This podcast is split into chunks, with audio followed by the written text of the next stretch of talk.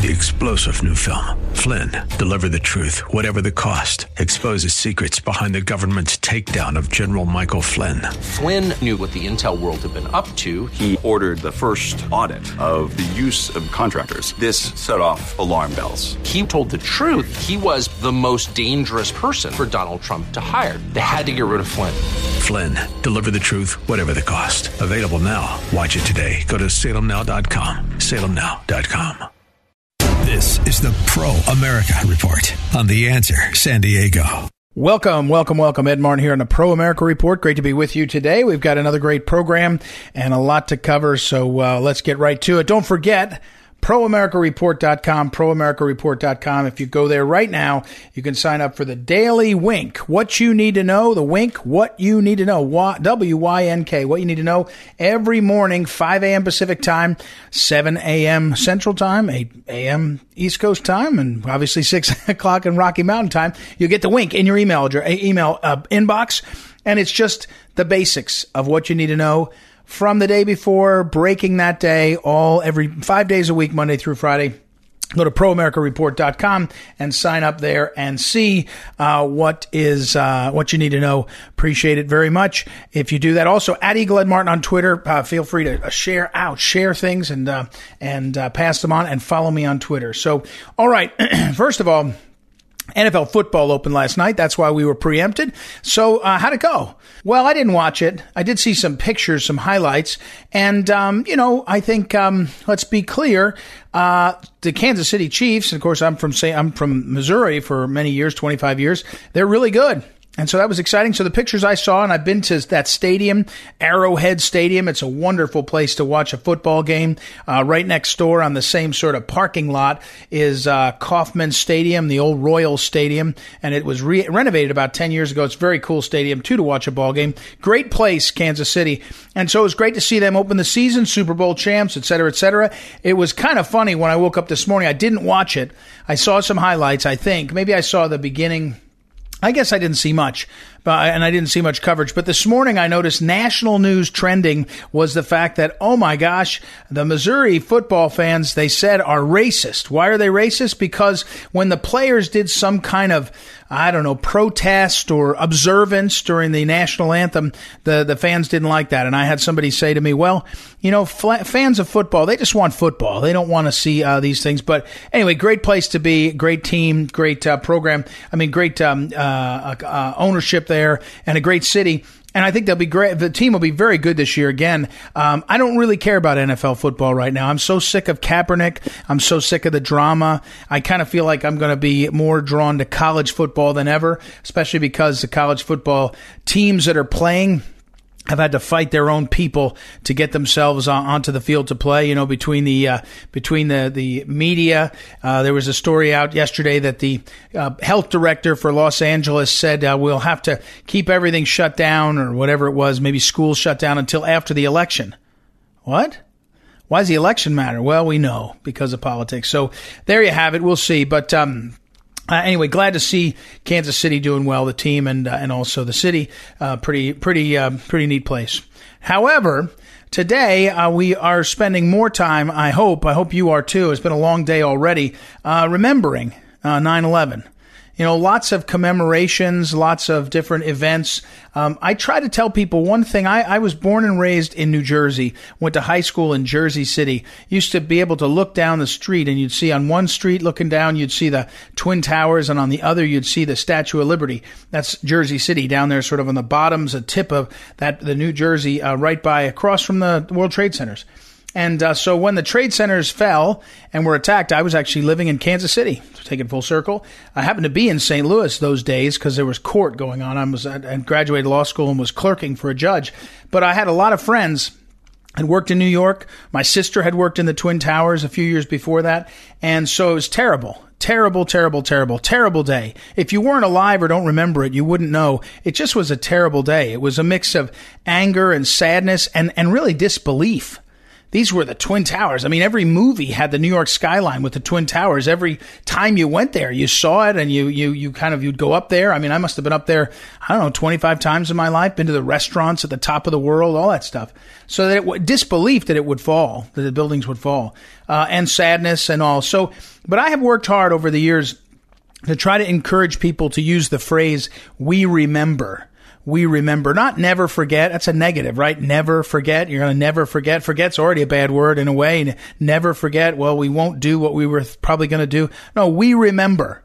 We remember. It's a part of our collective memory in this country, what happened, how those heroes, there was these here unbelievable people, men mostly, but women too, that ran towards that fire, ran towards the thing. I mean, just unbelievable stories. And then just the sadness. Um, in a weird way, because the, the, the, not a weird way, in a way that's very unique, because the, the, the, the murdered were civilians. You just have these kind of, Uh, stories that just tear you apart in terms of emotion. You know, one of, one of them, I was recently reading a, a woman who went to my college a few years ahead of me, and she graduated, maybe, yeah, a few years ahead of me, and she graduated, and she was working in Boston. She got on that plane that was headed to uh, Los Angeles from Boston, and she was gone. You know, she's gone. Left a little baby behind and a husband. I mean, just horrendous, horrendous sadness. So we remember. We remember. That's what I prefer to do. And I, you know, in my daily Periscope over at Eagle Ed Martin, I do a, um, I do the Pledge of Allegiance, and I, I love the Pledge of Allegiance, and I hope people will use the Pledge of Allegiance more frequently than they do now. Uh, I think it needs to make a comeback. I was glad to see the president uh, was uh, was uh, was reciting the Pledge of Allegiance uh, today at the commemoration, so it's good. But um, uh, I, I I always think of the we need to remember, we remember, and I certainly will uh, continue to remember. And and uh, on on Fridays, every Friday, the organization of which I'm the head, the Phyllis Schlafly Eagles, we host a prayer call. It's very informal, twenty minutes. Folks get together on the on the phone, no, not video conference or anything, and just pray. Pray for twenty minutes. And uh, today we had a lot of the prayers for those uh, folks that were affected by nine eleven, the, certainly those that died, but the many families that were left behind.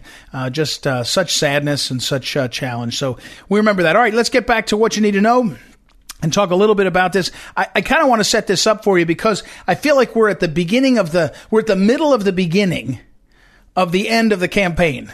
That's ridiculous. But we're at the beginning, we're at the middle of the beginning of this portion of the campaign for president. And what do I mean by that? Well, the late Phyllis Schlafly, for whom I worked, used to tell, uh, used to talk about how important it had been for her to be a candidate for Congress. Uh, not once, but twice. She didn't win. Uh, but she learned how campaigns work, how candidates react, what things mean. And I'm a big believer, if you want to understand Uh, politics, you have to understand campaigns, because every politician that's elected is a, is a campaign, is a candidate first. And again, again and again. So when you learn about that, you learn lots of things. And I, I was saying on the Periscope, if you were listening in today, I have a three question test when someone says they want to run for office. This is a personal test for the person. The first question they have to ask is, can you afford to do it? Meaning, can you adjust your job? Can your family undertake the, the, you know, commitment? If you're running for this office, do you have, is there a, a requirement that you disclose, uh, financial information? Does your boss know? Can you afford to do it? The second one is, can you afford to win? If you run for state rep and you have to be down in Jefferson City, Missouri, or Richmond, Virginia for, you know, two months at a time, three months at a time, four days a week for weeks on end, can you afford to do it? Does your job allow it? Does your family allow it? Can you afford to win? Not just, you know, not just can you afford to run, but can you afford to win? You got to play that out. And the last question is, can you win? You know, is the race doable? Is there, you know, is there a reason you think you can win? How do you do it? But inside campaigns, one of the things that you learn about candidates for office is how they fare as the candidate, because it's easy to say you want to be in Congress or be governor or be a state rep or something. It's different to be a candidate. It's intense. It's a kind of, and inevitably there'll be crises, there'll be ups and downs, and you'll have to answer the basics. You know, can you articulate why you're running? Can you raise the money you need? Can you, you know, kind of connect with voters? But along the way, you also learn uh, about how the process works. And one thing you have to do is be able to take criticism from your opponent. If you're going to succeed, you're going to get criticized. You got to have tough enough skin. It doesn't mean you don't care, but you have tough enough skin. You also have to be willing to go out and say what your criticism of your opponent is. And that's a big part of running.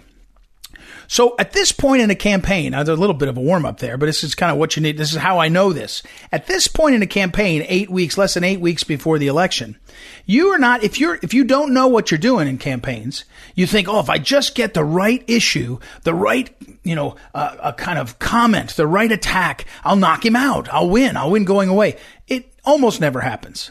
Almost never happens. Even the Swift Boat Veterans for Truth, which people say sank uh, Kerry in his election against uh, Bush, was kind of a, a thousand cuts also. And that's what I'm going to get to. When you're trying to win a race, you don't try for knockouts. You try to diminish your opponent in key areas that relate to voters in those areas. So, for example, you, you get someone to write an article in the Atlantic Monthly that says you missed, you say bad things about veterans and military because you want to drive down the percentage points that then turn out for supporters for Trump on, on, um, among veterans. And my point here is we're in the death by a thousand cuts uh, period of the campaign. We began this a few weeks ago. We're in the middle of it. It's going to continue down to the end. So you got President Trump. His his niece writes a tell-all book, and then she leaks audio of her of Trump's sister saying something bad about him. Then they've got the Atlantic Monthly, a coordinated effort to say this about the military. Then you got Woodward's book, which comes out another day later, and it says, oh, he was callous towards the people who are have the COVID, the coronavirus. Then there was the Cohen book, uh, the former lawyer, saying this and that. The point is, it's a thousand cuts. And the cumulative effect is hopefully, if you're a opponent of Trump, to diminish hhis, uh, his his margins and hurt him. Now, two things. One, this always happens in politics, but we've never seen a coordinated effort between an opponent, Biden, and the media, and, and big tech also so strong. I mean, they're just merciless, and it really is powerful. I mean, I worry about it. I still think Trump is going to win because I think on the issues, he's stronger. I think the moment in history, he's stronger. I think Biden is weak, but I got to tell you, it is a cut-up. It's cutting. And you're going to watch from here to the election. What you need to know is it's going to be death by a thousand cuts, and here's what you can do. If you believe it, if you see it, I was talking to Joe Flynn, the brother of uh, Mike Flynn, General Mike Flynn, uh, earlier today, actually texting, and he wants, he loves to talk about veterans and V A, the Veterans Administration. Joe Flynn, he's a retired C E O, is uh, Mike Flynn's younger brother, and he knows that business in and out, the V A. And he loves to talk about it. And one of the things that you can beat back the cut, the death by a thousand cuts, is know the truth and talk about the successes. So if someone says, oh, Trump is not good enough for evangelicals and pro-life Catholics, say, wait a second, here's what he did, this, this, this, and this. That's the power of pushing back. But man alive, you just got to know right now, recognize the battle we're in. It's not just a normal campaign. It's head to head with the media, all the fake news, all on one side. Even Fox News covers the crisis of these hits on Trump so they can say it's not true, but you're still covering the crisis. You know, it's the, it's the, um, the Nancy Pelosi called it the wraparound smear, where you smear someone and then you follow it up with stories. Then you go back to to it and you basically engineer a smear. That's what she said. She, she admitted it a year ago, year and a half ago. So I think she was complaining about someone doing it to her, but she said, that's how we do it. That's how we do it in the business. Pretty eye-opening. But what you need to know is we're going to see death by a thousand cuts, that death by a thousand books. I wrote that in my uh, tweet, uh, tweet on Periscope. And we got to be ready to fight back. That's what you need to know. All right, we're going to take a break. When we come back, we got our friend Doctor Ted Malloch. He'll be in to t- talk about his uh, new co- new essay, and then also we'll talk with Salena Zito. So hang in there. We'll be right back. It's Ed Martin here on the Pro America Report. Be back in a moment. This is the Pro America Report on The Answer San Diego. Welcome back. Welcome back. It's Ed Martin here on the Pro America Report. Our next guest is our old friend, uh, Ted Malloch, Doctor Ted Malloch. You can go to ted malloch dot com. Make sure you spell Malloch correctly, M A L L O C H. Ted Malloch. Uh, welcome back, Ted. How are you? I'm great, Ed. I'm sixty days out, and it looks like we're going to have a re-election. Well, it sure looks like the things are going the right direction. Now, I'm looking at a piece that you sent me the draft of. It'll run tomorrow. Our listeners that are listening uh, this evening in uh, San Diego and listening all over, it'll be running on Saturday, September twelfth. I'll put it up at American Greatness dot com. The tentative title, maybe it'll be the same as How to Win Re-Election in the Final sixty Days. So what does the president need to do? I, I, in my open today on the show, I said he's in the middle of the death by a thousand cuts, more in this sense, death by a thousand books, you know, book after book saying something horrendous, and it's kind of like, well, at a certain point, it's nonsense. At another level, it has a cumulative effect you have to be aware of when you're running campaigns. Well, what's the president have to do in the next sixty days, Ted? Uh, well, I say, quoting Tony Robbins, who's a you know brilliant uh, kind of uh, yeah. inspirational guru, Knowing information is not the same as owning it and following through. Information without execution is poverty. So what the president has to do is remember that we're all drowning in information, but we're starving for wisdom. So what he needs to do and what his campaign needs to do is to stay wise. And I think they're on that track. You know, they've really done a great job. But the last sixty days, you know, a lot of things can happen. Yeah, it's uh, that's a great quote, by the way, and it's uh, perfect for the modern moment where people are. Again, we're talking with Doctor Ted Malloch and his this piece that's up at American Greatness, but it's it's perfect in this moment because everybody knows everything. Everything's available. You can know everything, yeah. but it doesn't mean anything if you don't if you don't execute. So, but how does the president really? How Ted, you're you've you've written books, you've communicated, been writer in, in columns, uh, you've been a public speaker all over the world. There's never been a consolidated effort by the media against a party's candidate. Quite, it, it, maybe it's only that he smoked it out into public, and, and we it was always like this, and we never saw it. But boy, oh boy, you know, for about two weeks now, there's not been a single critical story of Joe Biden. It's just one after another, and the same thing with big tech. I mean, in some ways, when you say information without execution is poverty, but the public is just getting information over and over about how terrible things are, and this president is. Doesn't it have an effect? Well, certainly it has an effect. I think uh, the people that measure sh- such things say that Trump gets ninety-five percent negative media, uh, but he's still going to win the election. Think about that. If he, yeah. if he just got some positive stories, but I, I don't expect it from this crowd. Uh, so fortunately, you know, sixty-three million uh, Americans are not listening to those folks. They're not reading Woodward. They're not going to read some, you know, Democrat conspiracy theory, and they're not woke. Uh, what they're mad about is violence in the cities, um, the the sense that uh, the, you know the virus needs to be under control, and the idea that we can have a V-shaped recovery. So what Trump needs to do, and I think he's doing it, is stay on message.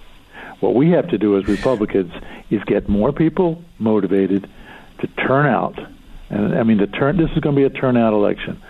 Uh, so we've got to get those people to turn out. And, you know, we, we, we I think there's, you know, the place where we need them is uh, suburbia, women, blacks, Hispanic, Asians, and those famous Reagan Democrats. We need all those people to come out. And what I say in this piece is that American national elections are always won in particular states. I mean, that's why we have electoral college.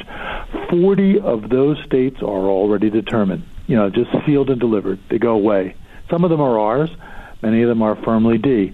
What we need to do is focus like the laser on the electoral college where ten states, Florida, Pennsylvania, Ohio, I think we're pretty good in, actually, Michigan, Wisconsin, right. New Hampshire, Maine, that one district, Minnesota and Arizona. That's what we have to do. Don't waste time on the coast. Don't get involved in any sidebar, you know, disputes or controversies. Stay focused.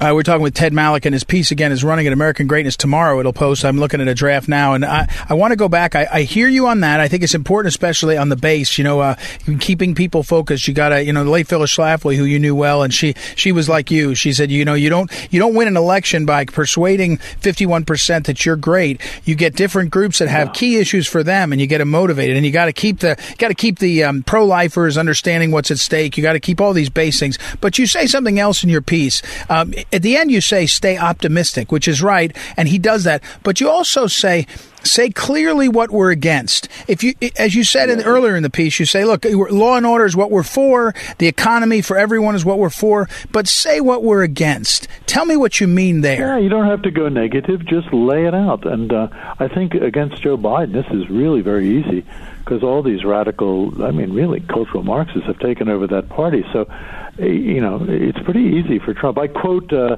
Machiavelli in The Prince, if I might on air just requote him. A prince is despised if he's considered changeable, foolish, weak, mean, and uncertain. A prince should avoid these characteristics. In his actions, he should try to show greatness, courage, seriousness, and strength. Now, fortunately, our president has those last things, and he needs to show them.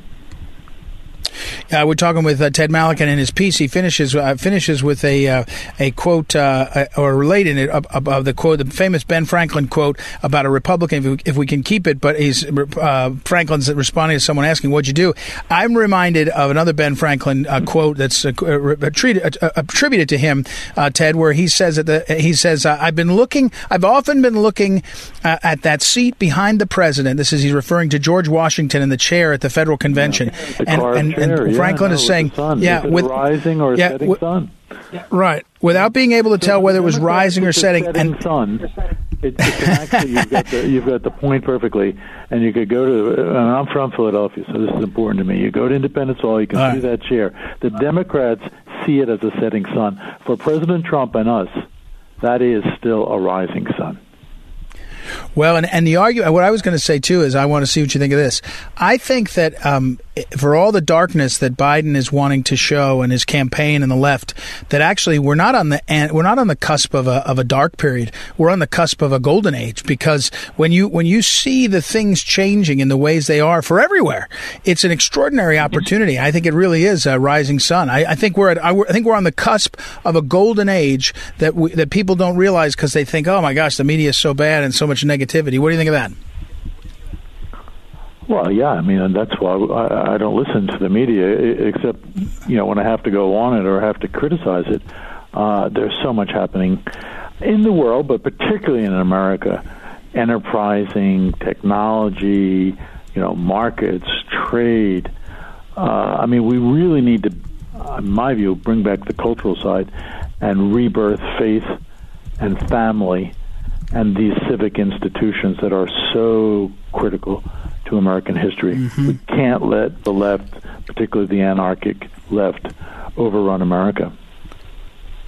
All right, now one last, we're talking with Ted Malloch, uh, and Ted's uh, new piece is out on uh, American Greatness later tonight, early tomorrow, Saturday, the twelfth of September. I'll put it up, but it's titled How to Win Re-Election in the Final sixty days. Tell me, though, Ted, about the world. Now, you're you're based in London right now. You've lived all over. Is the world watching this election? And th- I, I know they are, but are they watching it? Are they? Are some of them really hoping he loses? I mean, when, people, when he says that about China or Merkel, do they really want Trump to lose? Does that, does that feel right to you? Oh, absolutely. Uh, Trump is detested in the European Union, most clearly in China, where we, you know, we've done things that no one has uh, the courage to have done before. Uh, I think Boris Johnson, I mean, while he kind of plays a, you know, straight and narrow, he's very much in favor of Trump. There are people around the world, in Brazil and Italy and elsewhere, who, and Hungary, you know, we can go down the list, who are very positive. Even in the Middle East now, I mean, heck, Trump could end up getting two Nobel Prizes. yeah, uh, that's right. Uh, but uh, yeah, there are, there are Trump haters, believe me, on the left everywhere in the world. Yep. Well, and, and uh, we're talking with Ted Malloch, and he just referred to the fact that the president was nominated for a second Nobel Peace Prize, uh, having now brokered another peace deal with in the Middle East. And again, if it were any other president in any other moment in history, I think they'd be doing multi-hour specials on how we're, you know, the blessed are the peacemakers. And because it's the this president, they can't they can't bring themselves to do it. It's extraordinary oh, yeah, to watch. They, could, they can't. No, you won't even see it mentioned on C N N. And I, I think your yeah. viewers are particularly interested, as am I. Uh, he put out a list of twenty names, all strict constructions. Yeah. Some people yep. you and I yep. know well, three senators yep. I love amongst them, who said, I will put one or more of these people on the Supreme Court given the chance. This alone is the reason to reelect Donald Trump. Yeah. All right, Ted Malloch, I got to run. I'm out of time. Ted Malloch, again, ted malloch dot com. I'll put the piece up. Thanks, Ted, and we'll talk. I'll take a quick break. We'll thank be right you. back. Ed Martin here on the Pro... Great. Yep, thank you, Ted. Pro America Report. Be back in a moment. This is the Pro-America Report on The Answer, San Diego. Welcome back. Ed Martin here on a Pro-America Report, and our old friend Salena Zito is with us. Go to Salena Zito dot com and sign up there for her updates. Get all of her stories. She's uh, she's published everywhere now. New York Post, oh, Wall Street Journal, uh, Washington Examiner.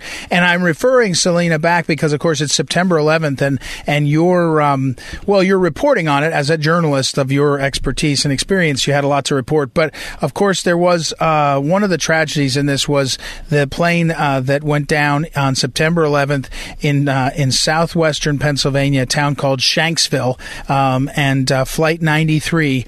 And you wrote a piece in twenty sixteen, which I keep in my in my Salena Zito file, and I have it up now. And it's uh, from the I guess you the Tribune Live when you wrote there. But but um, anyway, welcome back, Salena. And what do you think of on September eleventh? What's what's your mindset on a day like today?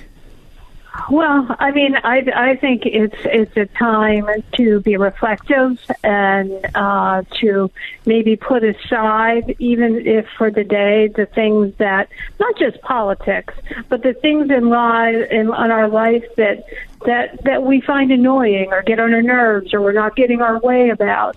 And, and, and think about the men and women, uh, in particular on Flight ninety-three, who, uh, uh, you know, for all intents and purposes, committed an act of heroism by taking help getting that plane down. I think probably wasn't their intent. They probably wanted to just take over the cockpit. We'll never know the full answer on right. that. Um, but, you know, that the, they wanted to protect the Capitol. They understood where this plane was heading. They understood the emotional and physical scarring that it was that would have happened had the U S Capitol had been taken down by an airplane. And so I think it's important to to set aside or maybe be a little more reflective about how we get annoyed over uh, little things and think right. about people who rise to the occasion. On that day, I was working uh, for the Pittsburgh Steelers, and I was in the middle. The Heinz Field has not, oh, has not opened yet, and I was in the middle of the field working with someone who also happened to be a pilot in his private life. And a plane went overhead of us, and he said, huh, that's too low, and that's the wrong flight pattern. And that's all he said. It was, you know, hours later when the two of us put together what happened, and a week later it was confirmed that Flight ninety-three had passed directly over um, the city of Pittsburgh. And so wow. we had we had seen that moment. And so, and, and even a week later, um, I had taken my children to a local uh, ski resort called Seven Springs, and no, it wasn't skiing. It was actually Fall Festival, and we had went there just for the weekend, and we sat down, as soon as we got there, we sat down in, in the lobby just to get our, our stuff together, and we noticed that everyone there was dressed in black. And everyone, and there was a ton of Secret Service. And I went and asked the, you know, the concierge or whatever you call him, and he said, "Oh yeah, all the families from Flight ninety-three are here today." And we just got up and wow. left. Wow. Wow. That's something. Now, I can't resist this. You, I didn't know you played for the, the Pittsburgh Steelers.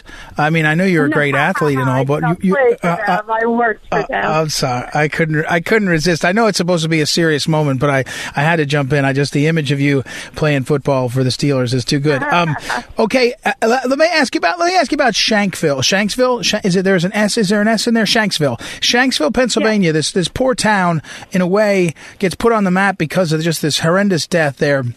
What's it, it, you know, if if you go to nine eleven, if you go to the towers, there's a monument. If you go past the Pentagon, you see the the sort of sculpture. Is Shanksville uh, is it is it kind of forgotten already? I mean, I know everybody remembers the name and and Flight ninety-three, but what's it like? Oh no, Shanksville uh, for years. Well, Shanksville before the flight was a farming slash coal mining town, right? Um, okay. It was just, you know, yep. these, these sort of low rolling Appalachian hills. Um, but, the, you know, for years, for at least a good ten years, there was a makeshift Uh, memorial there that people who drove by, I mean, this is like a pilgrimage to go to Somerset County. It's only fifty mm-hmm. miles from Pittsburgh. And, and people put up flags and they left their soccer shirts and rosary beads. It was a really powerful and, you know, um, symbolic outpouring of love from the American people. Uh, but um, uh, a few years ago, the, it became a national park. It was de- designated as a national park.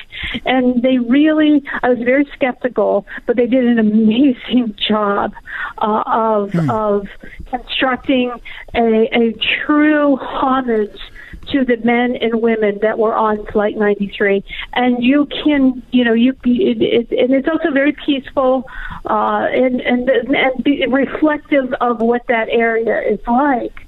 Um, but it, it also, you can't go there without a dry eye.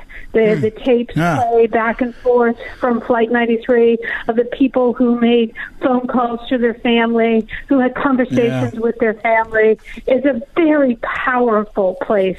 And it's not for, it's mm. right along Route thirty, um, not far from, you know, an hour or so from Gettysburg. So you have these two places of hallowed ground right on the same road. Yeah. We're talking with Salena Zito and uh, Salena Zito dot com. Go there and, sh- and sign up, and she'll send an email to you whenever she's writing different places. Very helpful. And there's lots of her writing there. And, of course, um, she's she's got uh, uh, her best-selling book, too. Um, Salena, I want to, because I can't resist, you know, you're, we're talking about Shanksville and Pennsylvania. Day like today, everybody pauses, right? Every, uh, politics pauses, yeah. so it's kind of quiet. Um, and yet... I, I, I, you know, after I remember it, I was uh, I was living in Missouri, but I grew up in New Jersey. I could see the towers from my high school. I mean, we had all had friends from high school and college that were in the towers that died, and I mean, my brother went fought the wars and all. So it's all it's hard not to be wrapped up in the, in the emotion of it. Um, but it was a weird kind of thing, right? Afterwards, we all just knew it was so baffling, it was so surprising, so tragic. We were gonna figure it out, and we kind of it didn't matter. We just were gonna figure it out. And well, you fought wars and all. We can go back and think of why and talk to them. Right now, the, the idea of law and order, for example, like that, that people are saying, man, I don't like the way things are going. It's very different, right? I mean, it's a very different kind of feeling. It's almost like nobody disputed that we had to do something about what happened. There was no, you could debate what you do, but you knew you were going to do something. Now it seems like on, on say, the law and order in the cities, there's not a, you can't get agreement on what you see, let alone what to do. Yeah, and, and you know, I have not come to a conclusion on this, but I often wonder, uh, I don't think nine eleven broke us, uh, but I think nine eleven fractured us. Uh, you know, a lot of people say Osama bin Laden didn't succeed. But if you look incrementally at how much we've fractured from that day, again, it's incremental. It's not every day. It's not. It wasn't right, like, right. boom, we're against each other. Right. But it has successfully become that. And you have to wonder, what role did that play in, in, in mm-hmm. us fracturing? What role did, you know, um, the, the, the eventual protests against the wars Um, have in that? What is what eventually in the economic downturn eventually um, contributed to that? You know, and also what role did social media, uh, which was just in its infancy in in on two, in two thousand eleven, um, I mean two thousand one, but still, you know, all of a sudden there were keyboard keyboard warriors who could say whatever they want, and that eventually escalated to Twitter and to Facebook. And, and so there's all kinds of there's all kinds of granular moments that made that have led to us fracturing, and I think that nine eleven was a big contributor. Yeah, uh, we have one. I have one minute left, so I'll, it's always loaded when you, an interviewer does this. But here's the thing, you know, remember Ben Franklin at the constitutional at the convention? He says to Washington, looking at his chair, he said, "I was looking at the chair and I thought, you know, is that sun on the chair setting or rising? And now I think it's rising." Right now, part of me wants to say, It's not, we're not going into darkness. We're going into, a, the sun's rising. We're going into a new age, a golden age. It, do you feel that optimism, or are you more uncertain? No, no, no. I, I think there's definitely an optimism. I, I, I think that when you are with people and the resilience of people and the things that they have done just to battle through this COVID on a right. very local level, I, I, yep. I, I see that optimism and I see that grit every day. Just do not yeah. go on Twitter, because that will show you the, the, the dark. You're right. All right. I got to. Hey, I got to go. I got to go. Salena Zito dot com. Go to Salena Zito dot com. Don't go on Twitter. Ed Martin, I'll be right back. It's the Pro America Report. This is the Pro America Report on The Answer San Diego. This is the Phyllis Schlafly Report from Phyllis Schlafly Eagles. Missus Schlafly was a courageous and articulate voice for traditional values and common sense for more than seventy years. Now, continuing that legacy, here's the president of Phyllis Schlafly Eagles, Ed Martin. No matter how much the left likes to talk about being pro-woman, they can't seem to make real policy advances for women in our nation. A truly pro-woman policy would be to allow women to carry firearms for their self-defense from sea to shining sea. Unfortunately, that policy wouldn't fit in with the liberal narrative, so they never back something like that. Another great policy for women would be to crack down on the pornography industry, which works hand in hand with the human trafficking industry on American soil. Once again, you can't expect Democrats to vote against something like pornography because it would be against their values. Are you seeing a pattern here? Liberals openly fight against pro-women policy supported by the Trump administration. The Department of Housing and Urban Development released a proposed rule to protect women and girls in homeless shelters. The rule would allow shelters to determine shelter placement based on biological sex rather than so-called gender identity. In case you aren't up to date on all the liberal jargon, let me break it down for you this way. Under the current rule put in place by President Obama, women's homeless shelters receiving H U D money cannot turn away a man as long as he says he feels like a woman. Even if a woman runs to a battered woman's shelter after escaping an abusive relationship, she might be forced to share sleeping and bathing quarters with a biological man. All the Trump administration rule change would do is give shelters the option to tell men that they have to go to a homeless shelter for men. The A C L U, the Washington Post, Vox, and other bastions of liberalism are fighting against the rule change. But that only reveals how anti-woman these groups really are.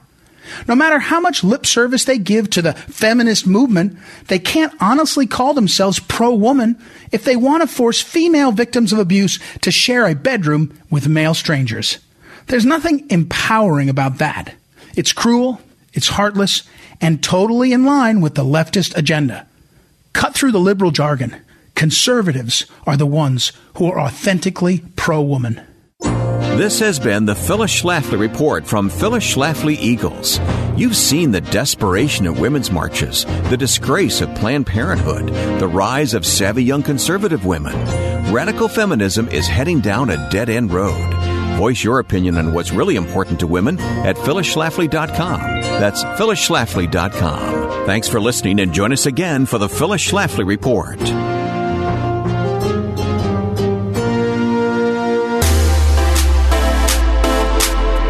Welcome back. Ed Martin here on the Pro America Report. We've got to wrap things up right now. We've got a few uh, odds and ends to wrap up. And let me uh, finish, though. I do want to tell you about this great, very interesting story. Again, with so many so many things happening, it's hard to keep up with it. But um, and, and this is just one I want to highlight for you. The the um, there was a um, there was a tweet that I followed uh, today, and I, I had to go through and follow, excuse me, follow through on the details of it because I wasn't quite sure uh, what it all meant. But here was the tweet. It was from Ian Bremmer. Ian Bremmer is a kind of liberal guy, uh, you know, globalist guy. But he says, the tweet is, foreign student levels to U S falling off a cliff, painful to see. And then there is published a U S State Department um A uh, State Department analysis, or excuse me, the State Department data on the decline and collapse of F one student visas issued in a fiscal year. And so here's the deal. Uh, in twenty fifteen, it looks like, the high was almost seven hundred thousand issued in a year. And now it's down below two hundred thousand in twenty twenty. Now, part of the reason is, of course, if you're a foreign student, would you come to America right now? There's quite a bit going on. You might not want to do that. But part of the reason is we've been scrutinizing them more. And there's a reason. I mean, you know, honestly, America first means, you know, I, I think it's wonderful that there's some talented people in the world and we want to attract their brains and their talent to be a part of our world. But I don't know if we want them to take the places in our universities. And the reason why often that happens is because they pay full freight and full tuition. If you're a Chinese student coming from the Chinese regime, you're in the communist ruling class and you have two things: tons of money and tons of influence about getting picked to go overseas. They're not going out into the villages in uh, in rural China and finding the smartest kids. They might sometimes do that, but mostly the people they're sending to Harvard and to U S C and to uh, that's a that's an inside joke, to big schools all over the country, and and the schools are always charging big tuition. I remember this in in Missouri, uh, the University of Central Missouri, which is over in Warrensburg, Missouri. They have an extraordinary number of uh, Kuwaiti students, maybe thirty Kuwaiti students. And I remember asking someone, "What's the deal with that?" And the answer is that they pay full freight. And somewhere along the way, I think it's Kuwaiti, by the way. It's one of those uh, one of those um, um, uh, countries uh, in the um, in the Arab the, the Gulf the Gulf countries, and they pay cash. And the schools really, really like that, full full cash, and they kick in. So, but here's the thing I think. The the reality is, the reality is that I believe that it's better for us to be tighter with those visas and more uh, and make it more competitive for foreigners rather than just using it as a way to uh, to bring tuition dollars in. And let me be clear, who screams about it is every university of every size. They want more and more of those folks. They don't have to give them financial aid. They don't have to cover any of their costs. They just pay cash, and they're in. It's a cash cow. I think that's a really good sign. And more importantly, if somebody's going to yell about it complaining, we're at least going to have a discussion about it. And that's even more important because most Americans didn't know that seven hundred thousand students were from foreign nations were filling up our schools. They didn't know it. All right, we got to run. Thank you, as always, uh, to our great technical director, Noah. Also to Joanna for helping book the show. Go to Pro America Report dot com, Pro America Report dot com. Sign up there to get the Daily Wink and also to uh, see all these great interviews, Salena Zito, uh, uh, Doctor Ted Malloch, all the rest, and uh, check all that out. All right, we'll be back on Monday night. Looking forward to it. Uh, talk to you soon. Ed Martin here on the Pro America Report. Talk to you then.